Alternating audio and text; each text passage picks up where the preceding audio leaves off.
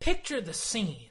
A man is sitting in the kitchen eating dinner when his wife walks into the room, her face a blank, emotionless canvas. Her husband looks up, observes the situation, and kindly asks, How was your day? So imagine if, in a complete and utter monotone, she replies, It was great. Amazing, so glad to hear, he says enthusiastically, and goes right back to happily enjoying his dinner. Now, while this exact scenario might not have played out in your life, we can all think of endless case scenarios where people didn't understand us, where there was a total miscommunication, or where we wished someone could see past the words we were saying, past the surface, and feel what we were truly feeling inside.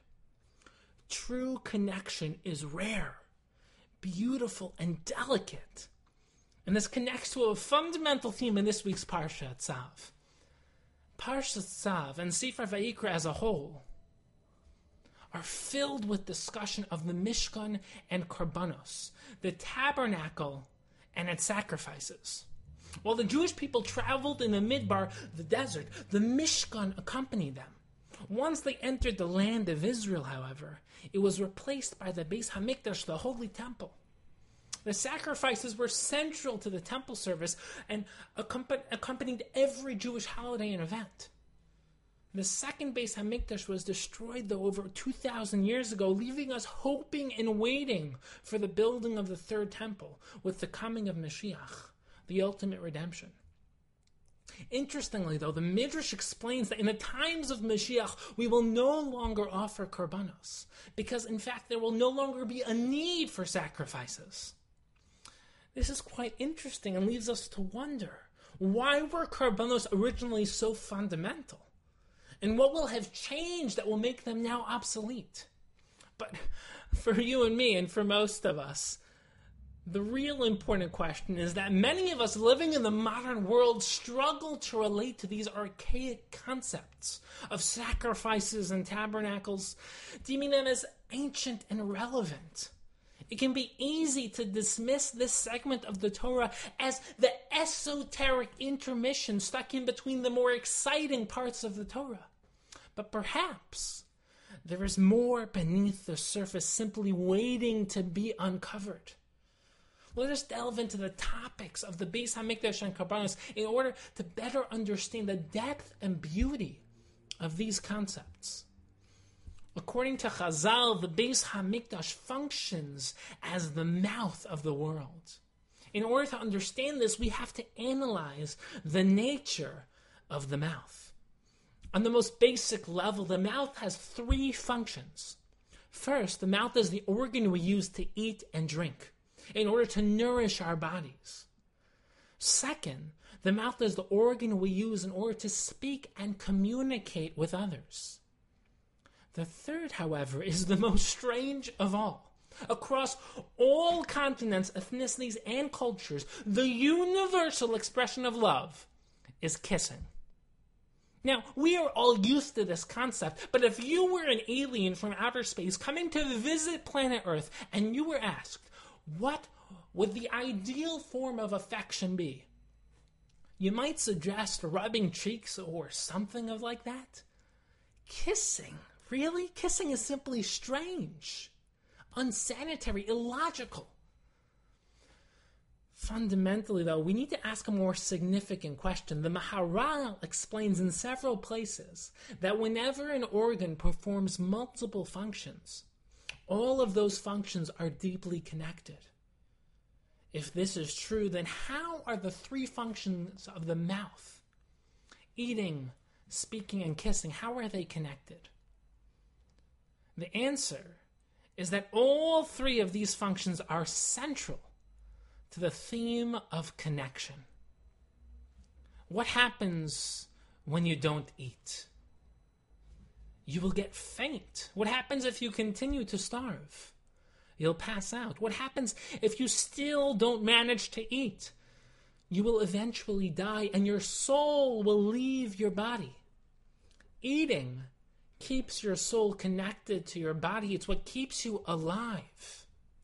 There's a paradoxical relationship between your body and your soul. Your soul, which is yourself, your consciousness, your inner being, is transcendent, spiritual, infinite.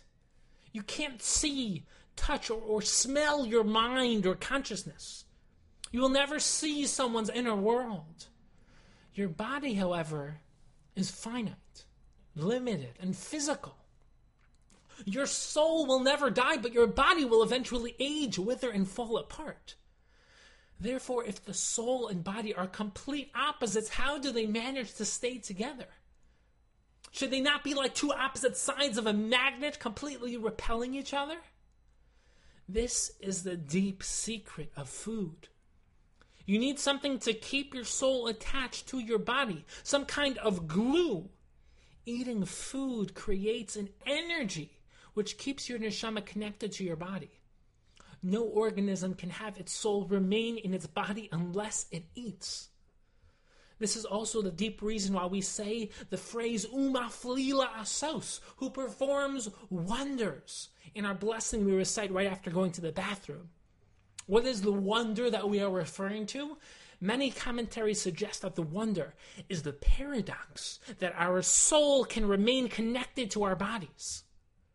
Why do we mention this right after going to the bathroom? It's because we have just filtered out the unneeded part of what we ate or drank. The mechanisms of creating the connection between body and soul. We therefore connect to the deep theme of connection and at this specific time. We thank Hashem specifically at this juncture in time. We can now also understand the concept of kashrus, Jewish dietary laws. Eating is a very holy act. It connects your neshama to your body, the spiritual to the physical. Therefore, it only makes sense that we have to eat foods which are spiritually pure. Additionally, we can also understand the concept of fasting, especially on the day of Yom Kippur. On Yom Kippur, the day of atonement, we are attempting to be malachim, angels, which transcend the physical world. Therefore, we fast, allowing our soul to somewhat transcend our body enabling us to experience one day of living in an angelic state. The second form of connection is speaking. But to understand speech, we first need to understand the nature of words themselves. Before we speak or even think in actual words, we begin with abstract thought that transcends words. By speaking, you take abstract thought and concretize and crystallize it, bringing it down into the world of reality. Speech is encasing your thoughts within finite shells, which can then carry the meaning of your inner world and project them out for others to experience. This understanding gives us a fascinating insight into the very Hebrew words for word. Davar means a word, but it also means a thing. Because a word is nothing other than limiting your abstract thought into one particular thing. Mila means a word, but it also means to cut. Because a word is cutting down your abstract and limitless thought into something finite and real. Teva means a word, but also means a box because a word is our attempt to squeeze our infinite and transcendent thoughts into a finite box and casing. We can now understand the nature of speaking. We are separate beings, all living in our own subjective world, our own inner universe. We will never be able to experience life through anyone else's perspective, only through our own inner consciousness. And this results in several difficulties. If I'm trapped in my own inner world, how can I connect with other people? How can I know what's going on in their heads? How can I share my inner life with them? How can I overcome this infinite barrier between myself and everyone else? This is the secret of speech.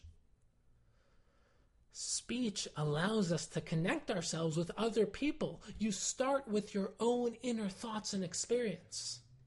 You then take a deep breath and use your throat to project your words outwards. You then use your tongue, teeth, and lips to form the specific words which will encase your thoughts into concrete form. In essence, you then throw your words out into the world around you in the form of vibrations. If another person is nearby, their ears, their ears can pick up on those vibrations and translate them into sound. Those sounds will then form words, and those words sentences. And if they speak your language, those words will form meaning as well. These people must then track keep track of all the different words and sentences, holding on to them and bringing them back from memory while they try to recreate a complete picture of everything you said. Amazingly, these people can now experience your inner world in their own minds. They can now contain a piece of you within themselves. The barrier between your worlds has been diminished. Of course, the most difficult part for the listener is to get past the words and to understand what was truly meant. Words are only casings. The true content was what was originally in the speaker's mind before they began speaking. The difficult job of the listener is to attempt to use the words to get back to what was originally meant to be conveyed. For example, you may use a word to refer to something, but that person may refer to that very same word to mean something completely else. You mustn't project yourself onto the words you hear. You must attempt to negate your ego to empathize, to put yourself in their head and attempt to understand what they actually meant to say.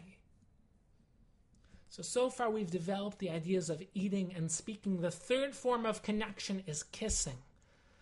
We can now understand why kissing is specifically done with the mouth. The mouth is the organ of connection. Kissing reflects the way two people connect when they wish to show each other affection and love. It is therefore self evident that kissing, the expression of connection, should be performed by the mouth, the organ of connection. To summarize, eating connects the physical body to the angelic soul, speaking connects people's inner worlds together, and kissing connects two physical bodies together, reflecting a deeper internal form of connection and oneness. We can now understand in the most profound way why the Mishkan and the Beis Hamikdash serve as the mouth of the world. This is the place where Hashem connects to this physical world. It is therefore no surprise that the Mikdash serves the same exact three functions as the mouth, the organ of connection. Let us briefly study the manifestations of this principle. Let's start with eating. Just as our physical body needs to eat in order to maintain its connection to our spiritual soul, the physical world needs to eat in order to maintain its connection to the spiritual soul of the world, Hashem.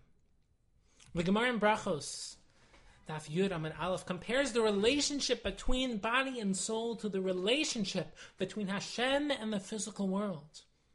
Just like the neshama is connected to our physical body, Hashem is connected to this physical world. Just like we have a mouth to maintain the connection between body and soul, the Beis Hamikdash is the mouth, the unique location which maintains Hashem's connection to this physical world. We can now understand korbanos, sacrifices. Korban comes from the word karov, to come close. The Nefesh HaChaim and the Kuzari explain that korbanos are the food which fuel the connection between Hashem and the physical world. Just as we eat to connect our soul to our body, Korbanos do the same for our world. This explains why many of the details of the avoda, the sacrificial service, have food-like connotations. The Mizbeach, the altar, where sacrifices were brought, is referred to as the Shulchan Gavoa, the high table as if this is the table of eating.